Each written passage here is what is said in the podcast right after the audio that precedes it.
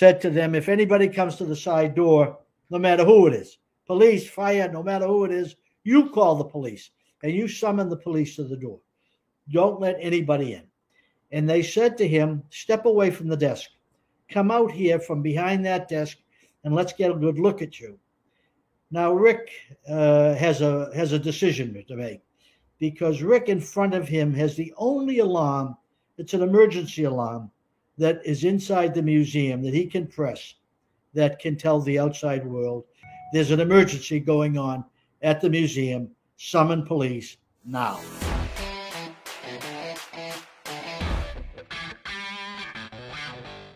Hey, this is Matt Cox, and I am I am with um, Stephen Kurkjian, and he is a retired reporter with the Boston Globe.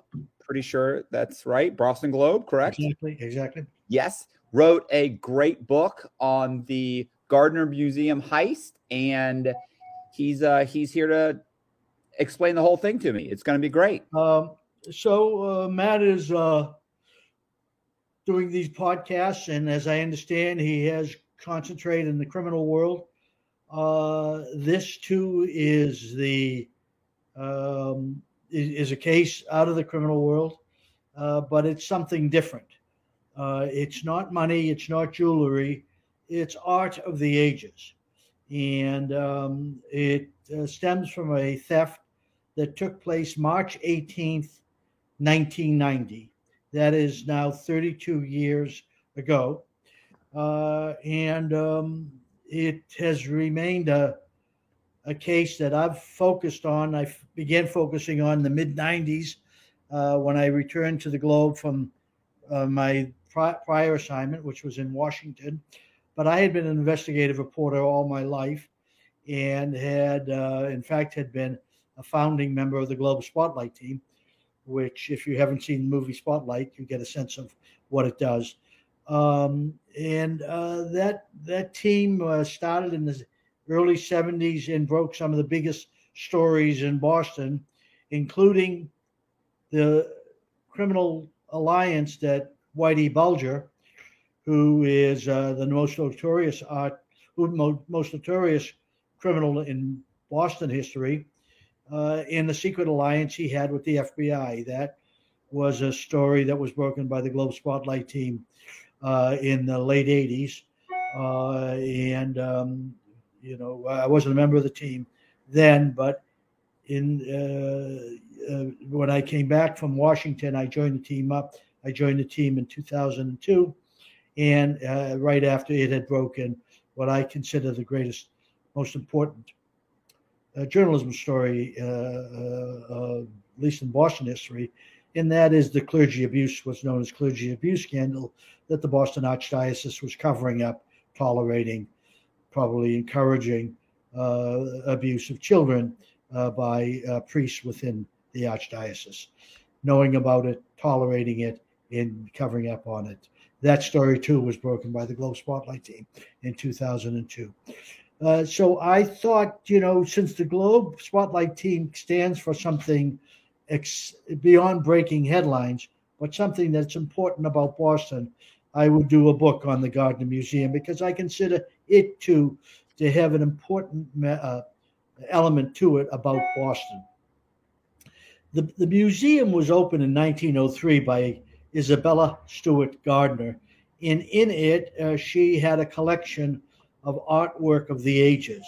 At the time it opened in 1903, it was considered the largest private collection of art in America. And she had collected that art with her husband, who was one of Boston's uh, the most well to do entrepreneurs uh, from 1860 to 1880 when he passed away. And she decided that she would uh, uh put the put the art in the museum because what she had found in her travels with her husband, what that art was defined a civilization. And while the United States, America was becoming a world power in the late 1800s, it lacked what she saw was made these civilizations that lasted forever, going back to the dynasties of, of, of China. And that was the art. and she wanted to uh, encourage an appreciation and inspire uh, a, um, a, a, a, experimentation in art here in America. So she uh, built built this museum, one of the nicer sections of Boston, uh, close to the uh, uh Boston Museum of Fine Arts, and uh, four stories of uh, building, and the fourth floor is is was an administrative offices, but the other three floors were filled with galleries, and as I say, it was the richest collection of a private collection of art in America. And when it opened in 1903, she she had two mandates. One is that was that the that people could go there for free. That had to change over the years. It's now uh, a tidy sum, uh, but it is still uh, free of charge for students. And the second was that Boston school students, you know, the little ragamuffins, uh, the eighth graders, should each class would go through the museum and look at the museum and see the art and get up close to the art. And she what she wanted to do was inspire Bostonians, if not Americans, to appreciate and experiment with art. And it worked. I know that personally it worked because my father, he was a commercial artist, came to America as a refugee from a uh, from a survivor of the Armenian genocide, and uh, when he was uh, got into art school, he would go over to the museum every day after school and study the the masters of the of the ages, Rembrandt, Vermeer, uh, and uh, the, but when Mrs. Gardner died in early tw- mid twenties, her her will had one provision in it that I think sowed the seeds for the theft that was to come and that was that nothing could change in the galleries. The museum had to stay as it was at the time of her death. And uh, so the museum became sort of a timepiece. Uh, and um, the trustees who took over running it uh, uh didn't have really a purpose except to open the doors. Uh, they didn't have a purpose to raise money because they didn't have to raise money because the collection was complete. But in not collecting and not in not uh, going to the endowment and raising money from their well-to-do sponsors, the museum itself began to fray. Uh, it was paying their uh, their their guards about just about um, minimum wage, which was more than four to three or four dollars an hour. Um, and the, the, the the museum began to fray. Uh, so by the mid '80s, uh, the collection, um, the, there was no central air conditioning, and the the security director, whom they hired, the first security director they hired in the early '80s, told me that he would come in in the mornings and the paintings themselves, the canvases were were filled with moisture. Now that was uh, hurting the, the the paintings. So he went to the trustees and he said, "You have to put in a central air conditioning." They did half a million dollars. He went back to them the next year and said, uh, "You've got to put in a fire alarm system." They said, "We don't have money. You know, we spent all our money last year on a central air." Well, he raised fifty thousand dollars to get a, a, fire alarm system in, uh, but they didn't get around to improving the um, the uh, quality or the professionalism of the um, of the guards. Uh, they continued to be retirees or kids who came in and work, were working at barely over the minimum wage. And uh, that was certainly true of the two men who were on duty that night of March 18th, 1990. One of the two men uh, had never worked a shift, maybe had worked a shift once before. He was called in that night because the regular uh, fellow, the old timer who had worked a shift, had called in sick. So uh, the second man that uh, who was on duty as ever, he was Rick. Um, he too had never had much experience in in in um, in protecting art and in security. He had a love of rock and roll, and he and a group of friends he roomed with uh, in Brighton, Allston, Brighton area of Boston. They had started a band and uh, they were doing okay. They were having a few ragers at the at their basement of their house, and they would invite in uh, the college kids who lived in the net in the neighborhood, and they would raise enough for the rent, or they would play at the a couple of the seedier bars in the neighborhood, and they were doing okay. And he loved the the work as a uh, at the museum, as he told me, because it allowed him to continue what he really wanted to do, which was start a rock and roll band, and uh, quit at quit doing that work at midnight and rush over to the museum and take take on his job of the night, which was his night security job. And uh, the, the, museum was closed. He said it was a perfect job for him. He often was stoned or drunk. He told me when he showed up at night, but it didn't bat, didn't matter because he was um, nothing ever happened. No one ever came in. No one ever knocked at the door. Uh, they, you know, they did the rounds. They, uh, and there wasn't uh, a little bit of security equipment uh, at the museum, uh, but there was only, you know, one alarm bell to the outside world if something was going on. But he had never used it because nothing had ever happened.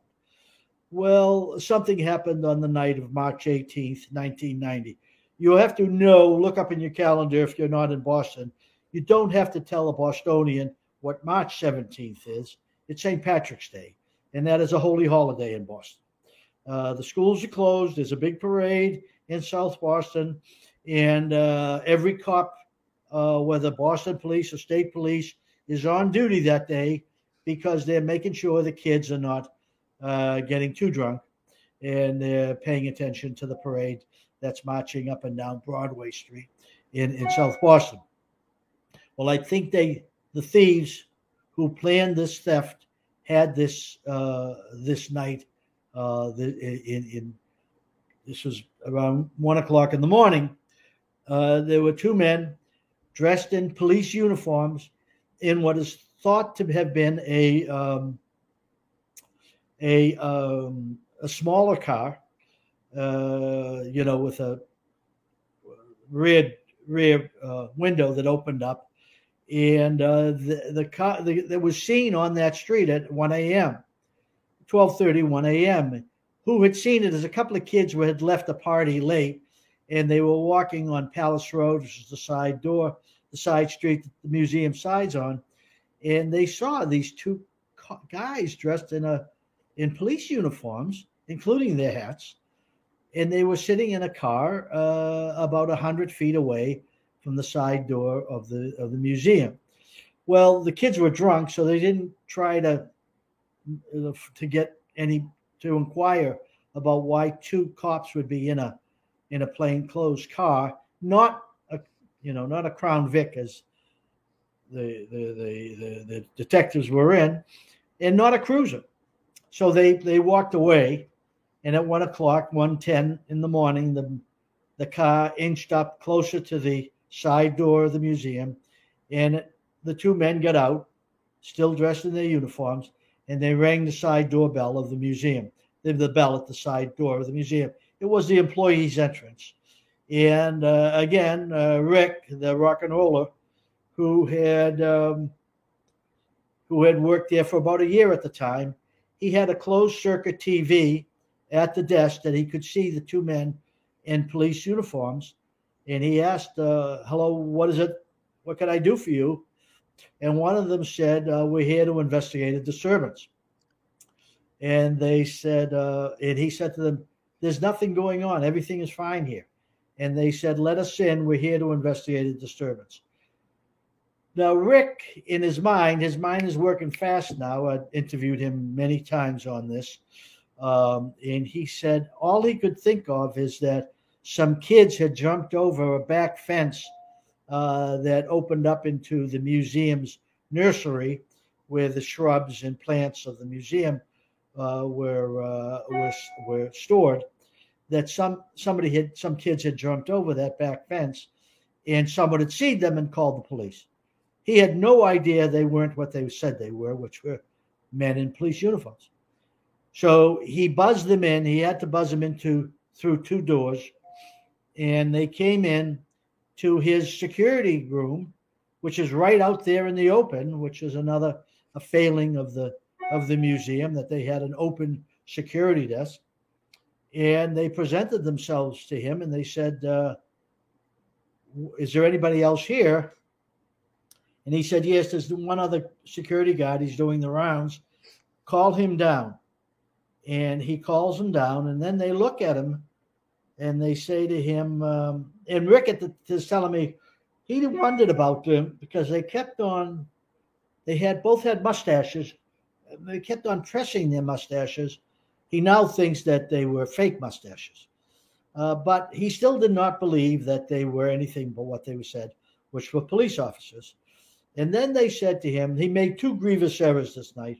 One is to let them in because he was told his handbook said to them, if anybody comes to the side door, no matter who it is, police, fire, no matter who it is, you call the police and you summon the police to the door.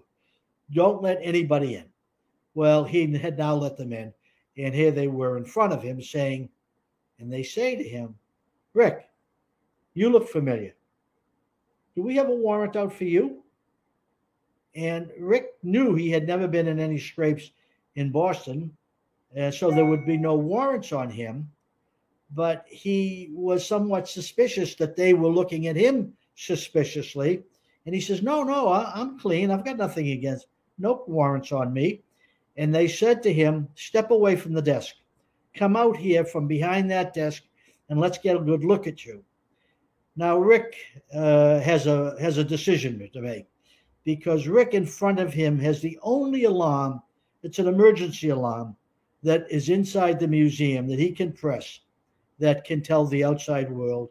It's a private detective agency that the museum had at its ready.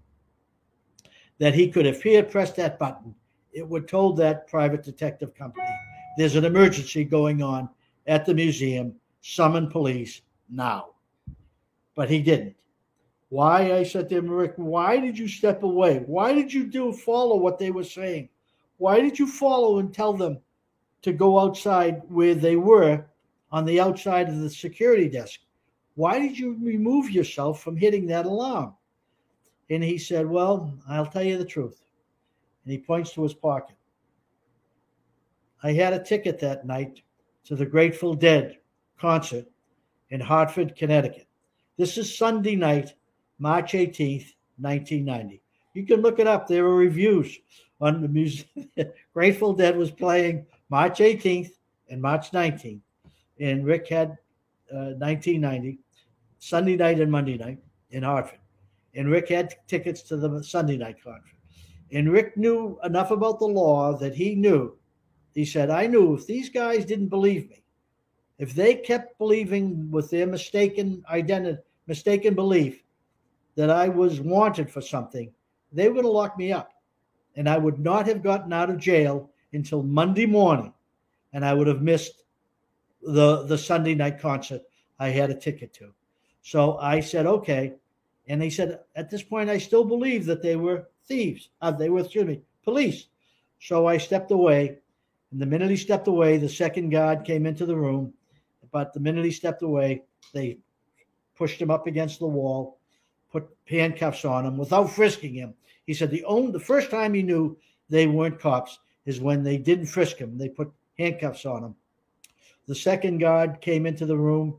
They did the same thing to him, and they brought them downstairs. The museum has a basement, and they put them in two separate places inside the museum, a basement. And uh, this is around 120 and they spend uh, all uh, all about 81 minutes inside. They have an hour. They spend another hour inside the museum doing whatever they want to do. Most art thefts are grab and run.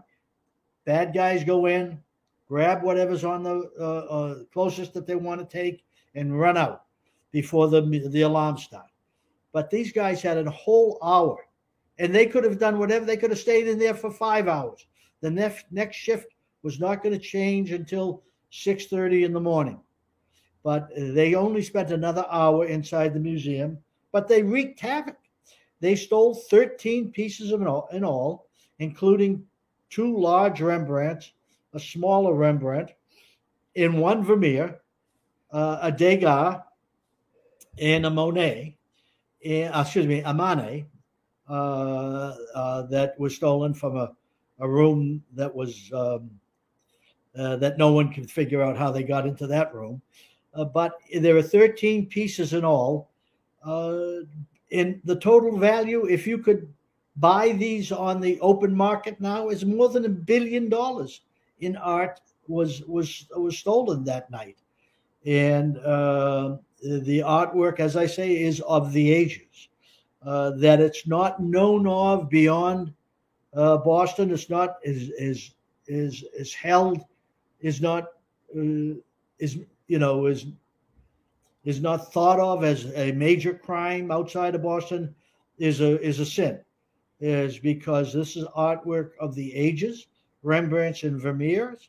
Um, the only time Rembrandt painted the sea the ocean that's in a is in a painting uh, they're called the uh, Christ in a storm of the Sea of Galilee. Um, it shows Christ in a you know, you can look it up or you can, it's shown in my book here. Um, you can look it up and uh, it, it's a stunning painting. You, uh, Rembrandt didn't need to paint the sea again because it's so gripping of a painting. So, um, so it, it's 32 years later, the art, uh, the you know the, the the the beauty of the art is remarkable. The mystery behind this theft is even more remarkable. In 32 years, not a, a person has been arrested, either a planner, a holder, a, a, a, robber. No one has been arrested. Not a single piece has been recovered. All 13 pieces, the small, some of the smaller pieces, there were f- four or five Degas sketches that were taken. There was a, um, a finial, which is the top of a flagpole, that was taken. There is a, uh, a little uh, called a, a, vase, a beaker uh, that was taken. Some of the art that was taken, it, it's again, this museum contained artwork of the ages. It contained what is thought of as the most important piece of art in America uh, on the third floor. They didn't even go up to the third floor the bad guys stayed within the the first and second floors of the museum. And we even know where they were inside the museum. One piece of, of equipment, security equipment, that the museum had put in place uh, a few months before the, the theft was a motion detector uh, uh, piece of equipment. And it um, monitored through monitors that are placed in the uh, the uh, the entries of each gallery, it monitored where the bad guys were inside the museum. So you see, uh, and that transcript it was able to be. They tried to steal the transcript that was printed out at the at the security desk. The bad guys, as they left, 81 minutes after the theft, uh, they ripped off the transcript as they ripped off a, um, a videotape of them going through uh, the museum. Uh, they ripped that off, but the transcript, that piece of equipment, had a computer chip in it. So the uh, FBI, which took over the case, was able to replay where they were, and um, and it shows the bad guys spent most of it, all of their time inside the museum in the two rooms and the second floor. The uh, the Dutch room was where they stole the larger, the more important pieces, and what is called the short gallery, which is just a room away. And they stole the five Degas prints, but they also spent a lot of time in that room trying to get a um, trying to get a, uh, a, a, a, um, a Napoleonic banner which hung in a frame uh, above the ground. Uh, they hoisted themselves on a little uh, a little uh, uh, uh, chest of drawers. Um, they, they, and they tried to get the banner out off open the frame to get the banner. They couldn't when they came down, but they took the banner was held by a flagpole and they took the top of that flagpole, which is called the finial. It's a a golden a golden eagle. You see them on some flagpoles, uh, but they took that. Uh, when they got off of the of the, the that chest of drawers, they came face to face with a Degas, with a, a frame that had five Degas prints. They busted the frame and they took the prints. Why did they do that? It's it's not the most important thing about those Degas prints is that they were taken, uh, nothing else. There are uh, finished products of those prints, um, but uh, why they showed horse racing scenes, and I'm thinking that's that appealed to them. Uh, so the FBI took over the case in Boston, and, and they have worked the case diligently. And for the last 10, 15 years, the FBI has put out this um, uh, this uh, advisory that whoever, if you have access to the paintings, bring them in. If you have access to any of the artwork, bring them in. No questions asked. You won't be asked. You won't be asked to how you got them. You won't be asked any questions, and we'll drive you over to the museum. And there's a $10 million reward waiting. $10 million reward and no questions asked. Yet, still, the FBI says they still haven't had, uh, except for a piece of information that I and a couple of other uh, people provided to them about a year ago uh, that they felt was interesting. Uh, the FBI says they haven't had what they would call a proof of life sighting of any of the 13 pieces that were stolen. So I've thought about this. I've thought about two things that I've spent uh, time as an investigative reporter. First, who would do it? Who would tr- who would uh, break into the a museum using such wiles, yet in stealing it caused such havoc? Which that's I don't um, that I don't underuse that word havoc. The uh, the the um, the, the, the, every frame was broken. The glass that was on the front of the frames that was broken. The two Rembrandts, the two large six foot high Rembrandts, including the Storm of the Sea of Galilee, they were cut out of their um, mm. their stretchers. Cut. You could see the shreds left on the sides of the um, of the of the uh, uh, of the of the uh, the easels. Excuse me, uh, of the frames. If this that comes to mind, well, who would order this? You know, there's always a thought of a Mr. Big. You know, if you've seen um, the Thomas Crown Affair too, uh, um, Pierce Brosnan steals a painting that he cannot live without. Well, is was there some Mr. Big art thief who could not live without these paintings? That's a possibility. Is there a criminal who has money and through the drug world or the gun, you know, uh, gun, you know, weapons industry cannot live without this Rembrandt and would have ordered up a a crime like this, a theft like this? It's possible, but you would not have allowed them to treat the artwork the way they did, with such uh, like I said, havoc. So uh, as I did my reporting, I came upon as and I, you know, talked to some people who had uh, been involved with art thefts before here in Boston, and I came upon one guy named Myles Connor, a local. He too was a rock and roller, uh, and uh, he too knew about the Gardner Museum.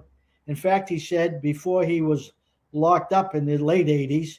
He had cased the museum with another guy, uh, and he and this other guy had um, had planned other uh, uh, uh museum thefts. And uh, this other guy, as it turned out, uh, was a member of the Boston Underworld. He was a pretty high up in one of the two gangs in the late 80s that were fighting for control of the Boston underworld. And this is how the Gardner theft story melds into the, the Boston crime story.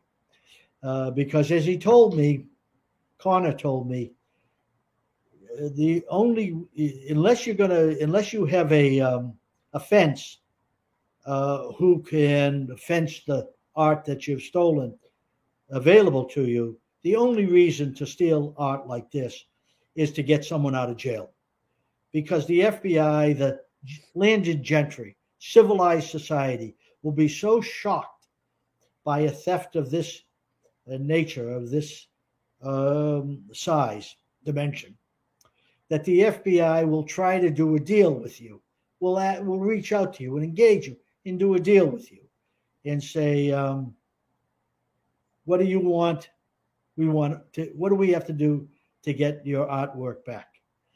And um, lo and behold, there was a guy who had been locked up in Boston uh, by the FBI, by the feds, in the late in late '89, named Vincent Ferrara. And Vincent Ferrara was um, a member of an organized crime gang looking to take care, take control of Boston's crime world uh, in the late '80s. And his driver and one of his closer friends was a guy named Bobby Donati, Donati, D O N A T I. And Bobby Donati was this fellow who hung around with Myles Connor and had gotten interested in art theft. And Myles sold him on the belief that if you are able to get your hands on treasured art, the FBI will do business with you. And that's what I came to learn. I talked to someone who was very close to Ferrara, who was locked up in jail in the late late 89. And Ferrara, this person uh, gave me a long interview, week long interview, and he said to me that uh, that Donati had gone to Ferrara on several occasions when Ferrara was in jail, and said to him that he was going to pull off this theft and get this artwork and try to engage the FBI to let Ferrara out of jail. Ferrara's, uh, the intermediary, on behalf of Ferrara, whom I interviewed, said Ferrara said, "Don't get me involved. I don't want to have anything to do with you to, in getting involved with this theft." But it's the belief. In fact, the person who knows this case better than anyone, even better than the FBI, is the head of security for the museum, Anthony Amore. And Amore wrote a letter to a uh, another prisoner whom I was in contact with about a, three or four years ago. And Amore says in the letter that without a doubt, he believes that Bobby Donati was responsible for the theft. And Bobby Donati had possession of the artwork after the theft. Did Bobby Donati reach out to the FBI? I don't know that. What happened to Bobby Donati is I think Bobby Donati tried to uh, uh, when he wasn't able to, uh, because Ferrara didn't want it to be bartered for his release. I think what happened was uh, Donati went to the underworld to try to fence the material, and that's not a good. That's not a good. That was not a good choice for him. He was killed, brutally killed, in uh, mid '91, about a year and a half about a year after the year and a half after the theft. And whom did he reach out to during that 18 months? I don't know. I do know one person he did.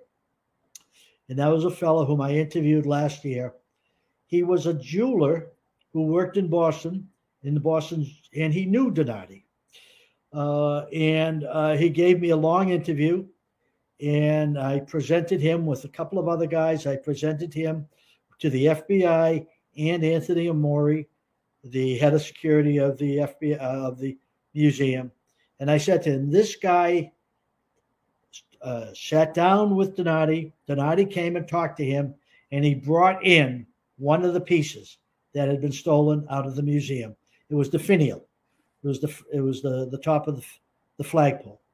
And why did not Donati bring it into to this guy, this jeweler, and he's to, to see if he could fence it. And the jewelers on the record said to me, and if you can look up the the Globe story in the clips um, uh, back in uh, 2021, November 2021. Just look up uh, Gardner Museum, Robert Donati, and Finial, F I N I A L. Uh, and you'll see the name of the jeweler and what he told the FBI. We also gave them a, a property in a s- suburb of Boston that Donati's sister and ex wife had been living in around the time before his death. And it was my sense that maybe Donati had dropped off material at that house. And the FBI appreciated that information. Uh, they searched the house diligently, they but they didn't find anything. Um, but that's where the mystery remains. Uh, you know, I think from the the the family of uh, Bobby Donati, they run hot and cold as to whether or not he could have been responsible for this theft. It did take some artif- artifice. It did take some wiles, and uh, Bobby was uh, was they they they didn't think Bobby had the the the smarts to do it, uh, but others who know Bobby, in particularly Myles Connor, said he did, and uh, could have pulled this off. Uh, what's the secret? I think the secret goes th- through who killed Bobby Donati. I think the family of Donati's family, his sisters, his uh, his son, uh, have been asked uh, many times to help. Uh, they want to know who killed their brother, and I think if they were taken into confidence by the FBI, uh, that that that information might hold the key to them to get them to cooperate. And that, I've I've also thought about uh, a social media campaign about this case, uh, which you know continue to work on it. Uh, lo these many years. Um, why? Well, you know, art art is important to us. It's important to Boston. Boston considers itself a world class city. We're no longer ruled by the uh, the law of the street. We're no longer ruled by omerta. Matthew, you Matt, you can tell your your audience what omerta is, but it's no Well, they longer They know. they know it's Yeah. no longer the the operating code of principle here in Boston. You know, we survived the marathon bombing uh, in 2013. Four, five people were killed: a security guard and police officer, and, and just people who were at the marathon were killed. But so many lives were saved after that because of the valiant effort of the first responders and the people in the emergency rooms. And Boston feels that Boston has grown so much as a city uh, than what was the, the operating principle of Omerta in 1990. And I, what I think what the museum should do and what the FBI should do is put up in the museum allows um, the, the empty frames on the second floor where those paintings majestic paintings had once hung are the empty frames. Mm. And I would put in front of those empty frames not the FBI and not and not even the museum uh, directors. They have, you know, they've suffered valiantly, uh, the loss tragically, but I would put in front of those frames people who have street cred, uh, not bad guys, not not that, but you know, let's take the the uh, the the cardinal, Cardinal O'Malley, has tremendous credibility in both the have world and the have not world here in Boston. And I would have him stand in front of those empty frames and I would tell them, have him retell the story of why Mrs. Gardner hung those paintings on the on the ga- inside these galleries. It was for us. It was to make us more conscious, more aware, to elevate our artistic sense. She did it for us.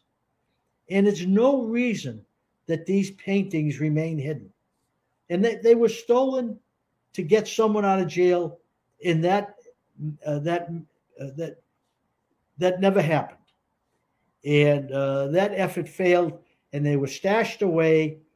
Does someone know where they exactly where they- are? I don't think so.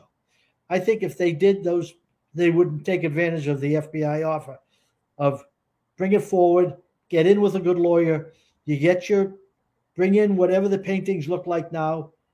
They may be frayed. They may be have a, a, a sign of the ages, uh, worn worn from the from the, the ages that have passed by, but there still could be re- recovery can be done. Artistic work can be done on them. And with that, we could get those, those paintings could return uh, uh, onto the gallery walls. And we would fulfill the pledge that she gave to Boston to make Boston, you know, she brought art to Boston. And that she did it for us. She did it for the upper class and she did it for the have nots. And so get them back to Boston. Uh, this is important artwork. Yes, it, uh, Netflix did a v- terrific job last year, four hours worth of the mystery, but they didn't come to a conclusion. And the conclusion, though, rests within Boston, within the some of the neighborhoods of Boston.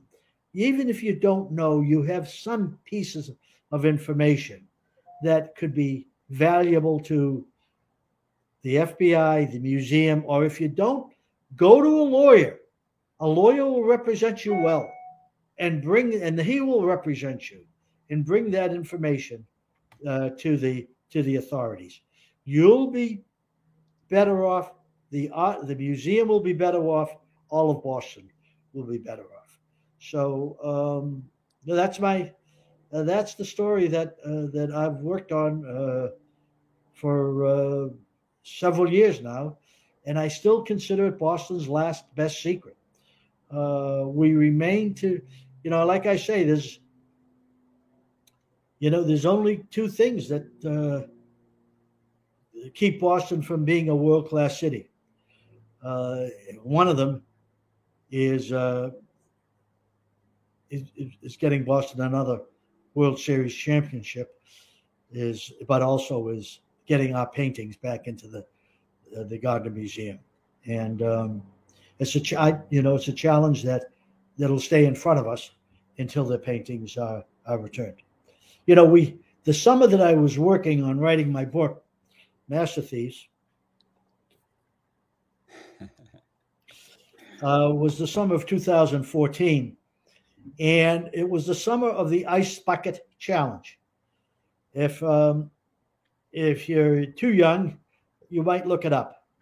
Uh, what your brother, older brothers and sisters, if not your parents, did was they dumped buckets of ice over their heads and uh, then uh, challenged, put it and did so on Facebook, and then challenged two or three of their friends to do likewise, as well as contribute to the um, to the uh, to the research for uh, to fight ALS, the Lou Gehrig's disease, uh, uh, for for medical research to find a cure for ALS.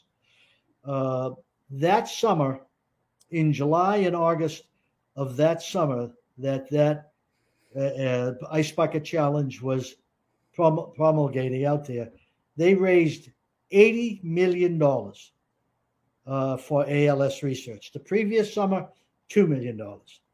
So social media can be a big um, can be a big catalyst in drawing people's attention, and I think something like that could be done here to get uh, uh, arouse Boston people who know something to uh, arouse them with a you know a a, uh, a, a presentation by the cardinal or people of that stature uh, and have them challenge Boston that we await to become a world class city. Uh, and we could solve this by us, the citizenry of Boston. Forget the FBI, forget the museum, forget the haves. This is our city, the city of the haves and the have nots. We showed that in the response to the to the ice bucket challenge, to the response to the to the um, to the uh, to the to the to the to the marathon bombing. That it's our responsibility. calling on the conscience of Boston to return these paintings. And so the mystery uh, uh, needs uh, uh, needs to be solved. If the story doesn't get told, so be it.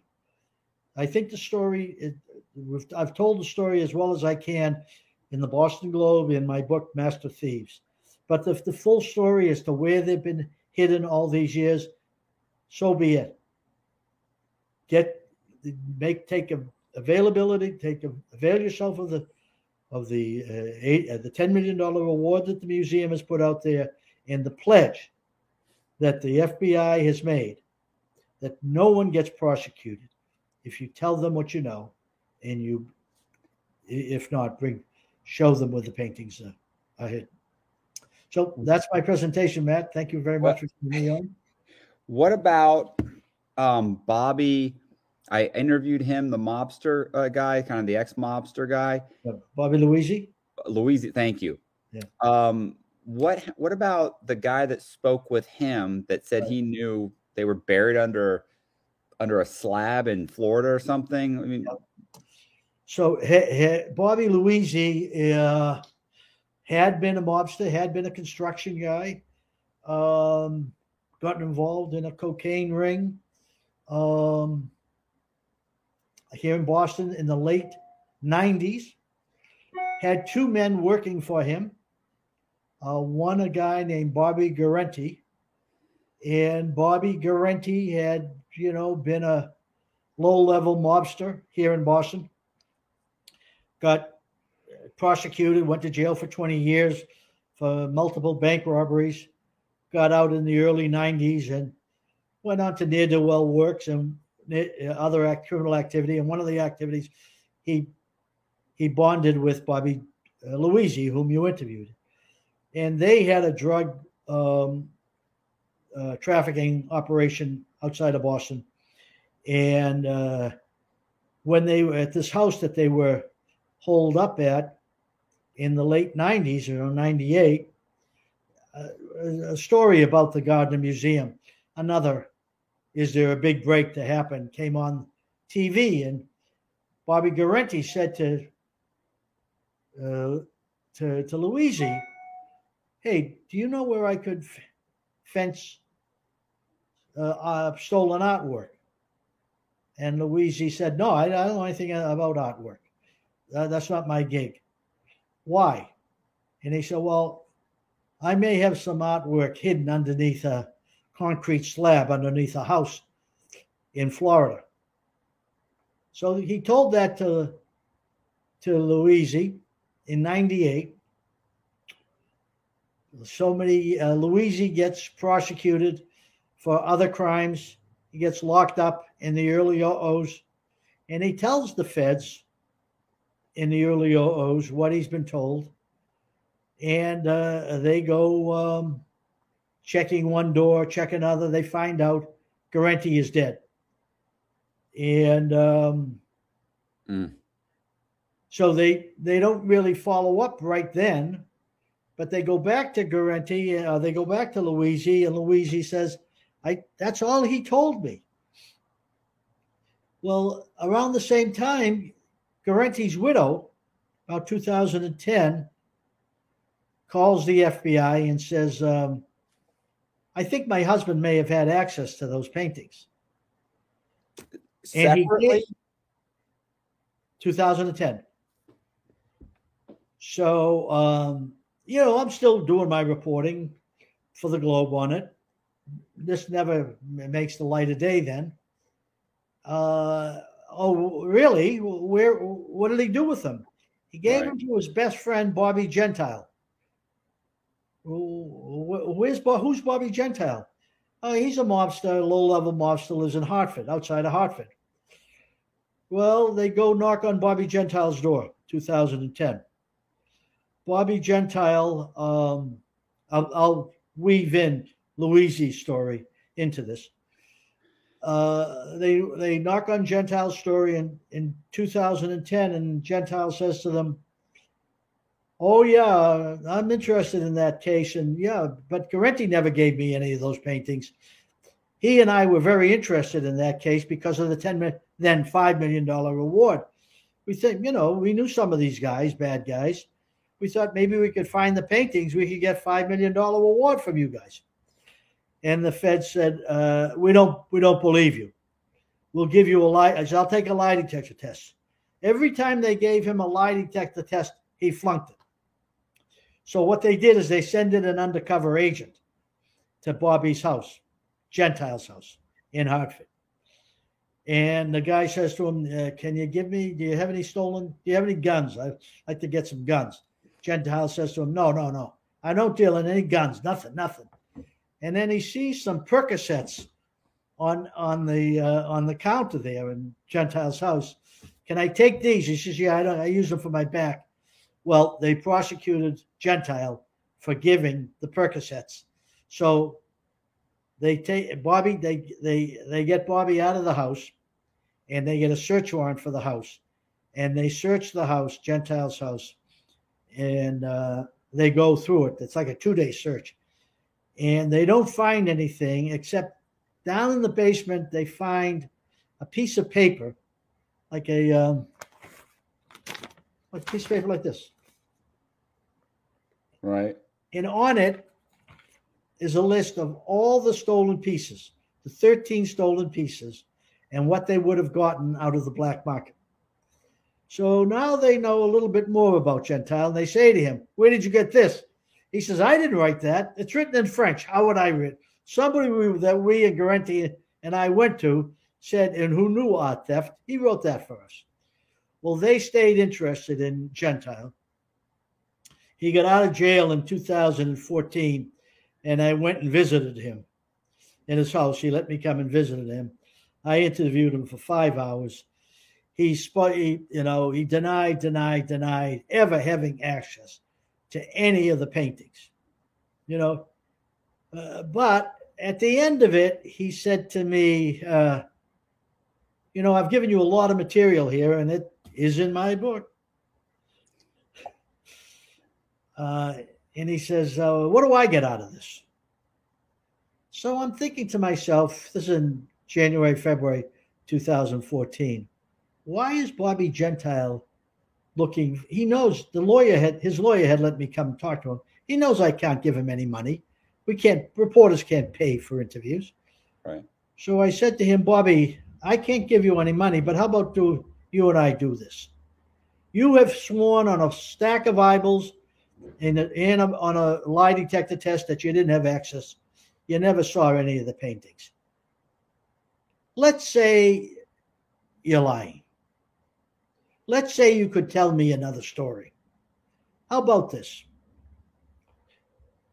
I'll use you as a source. I'm a lawyer and I am a reporter. I'll source the what you tell me.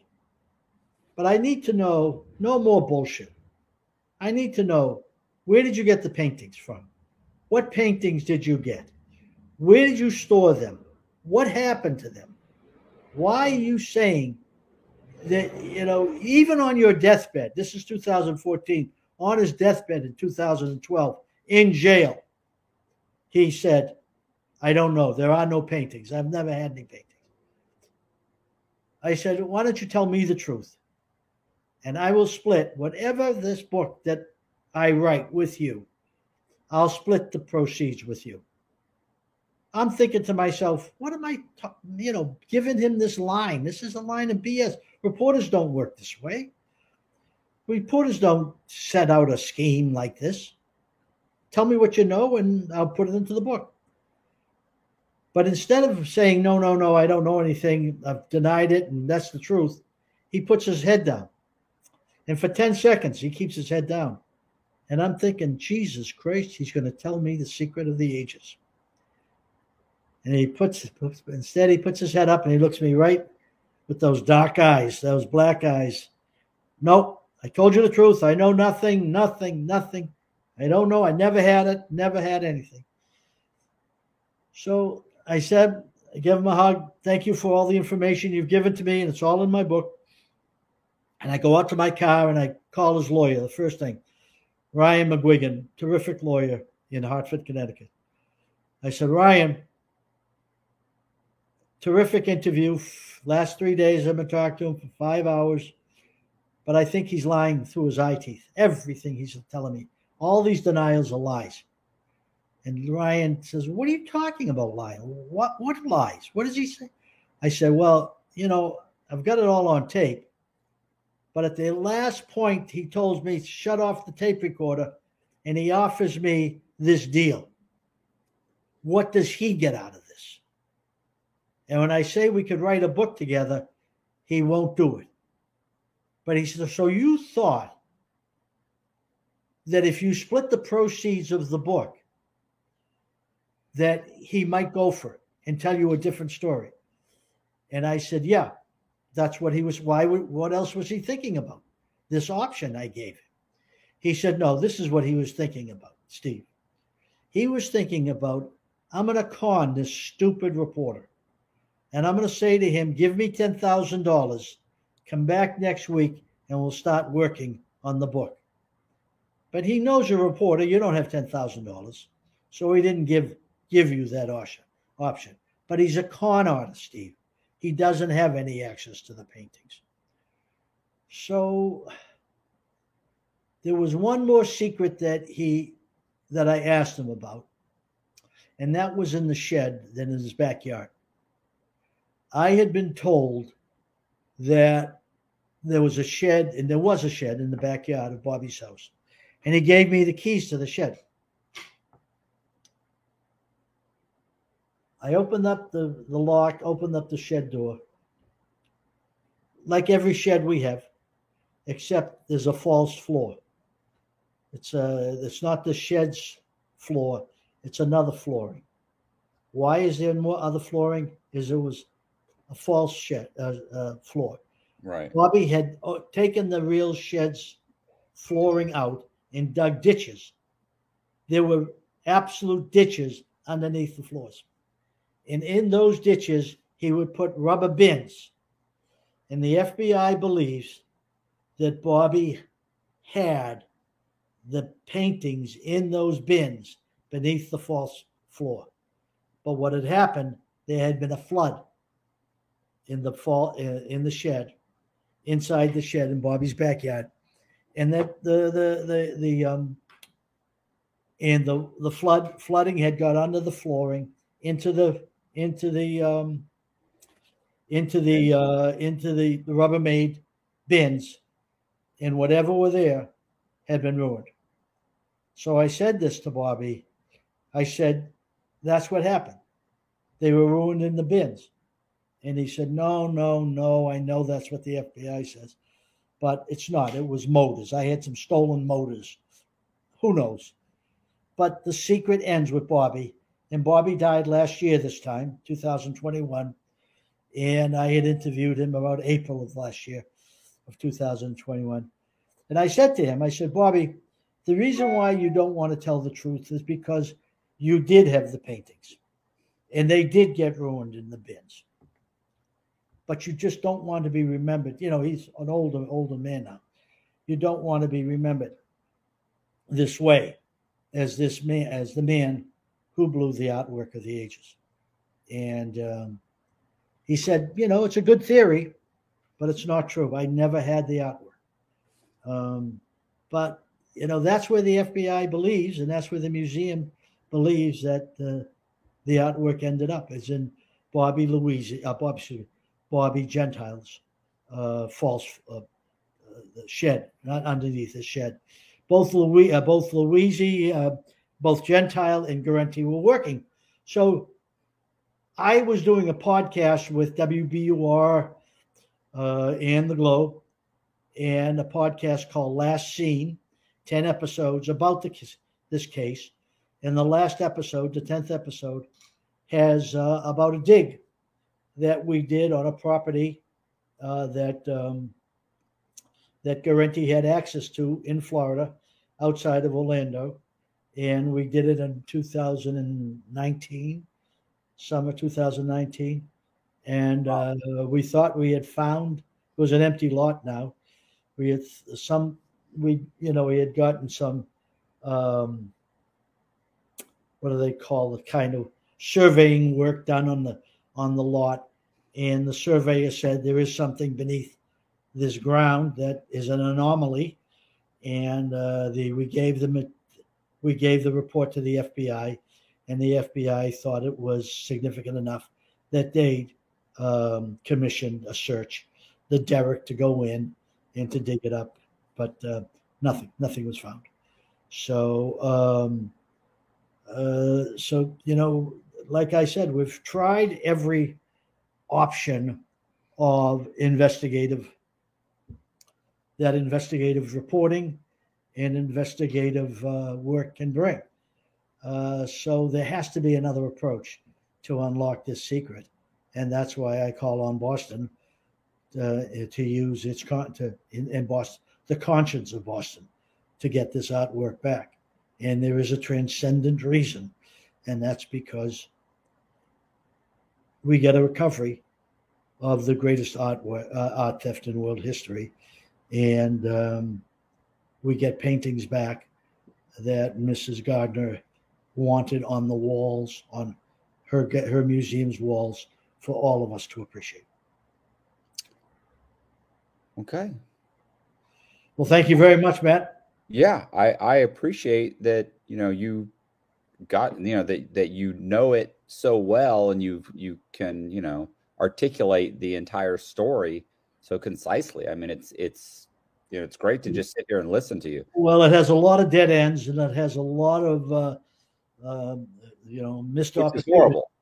And, but uh, when you think of the, uh, uh, all you have to do is Google Gardner Museum art theft, uh, and the museum itself has a page to the theft on its on its uh, web page uh, you know, that will go through all the detail, and you'll see images of what was stolen, and you'll see why. Um, well, you know, if this is the artwork of the ages, yeah, and why, uh, at least, uh, you know, this this material does belong back on the walls of of of, what, of the Isabella Stewart Gardner Museum.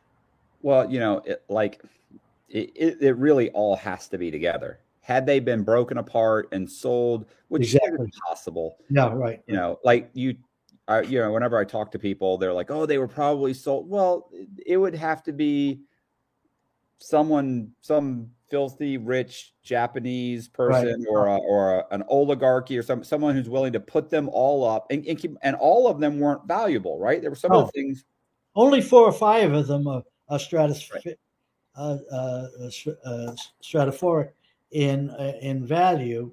Um, but the if you look at the, you know, if you look at the uh, the like I said, the museum's web page uh, on on on the works, two Rembrandts, you wouldn't bro- have broken them out of their frames and cut them out of the frames no. as they did. No, that's you, amateur.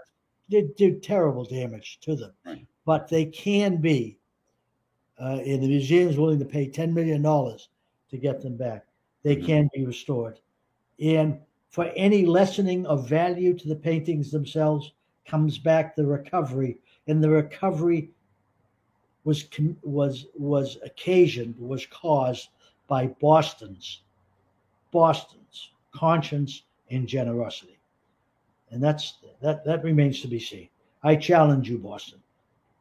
Do it for do it for your grandkids. Do it for my grandkids. I appreciate you watching, and I bet you've never seen me that quiet on an episode or on a on a for an interview. Uh, I've, you know, I don't know. I don't know if I mentioned this before, but like I've watched a couple of documentaries. I've I remember studying this in uh in college. I've watched two documentaries. One of them is a is a, a multi-part series on Netflix about the Gardner Museum. I read a book that was written by the FBI agent that inter- that um that investigated the the Gardner uh, heist. Uh, really, honestly, it's it's it's something that comes up over and over again. Uh, and you've probably even watched if you've ever watched like Sneaky Pete. Uh, that series, they uh, one of the episodes or a couple, I think it's one or two of the episodes is is based on the recovering of um, uh, of one of the paintings that was stolen in the Gardner Museum. Super interesting. Uh, you should check out the Netflix uh, the Netflix uh, documentary series. And I appreciate you guys watching. Do me a favor, share the video, subscribe, hit the bell, leave me a comment, and I appreciate it. And I will see you around.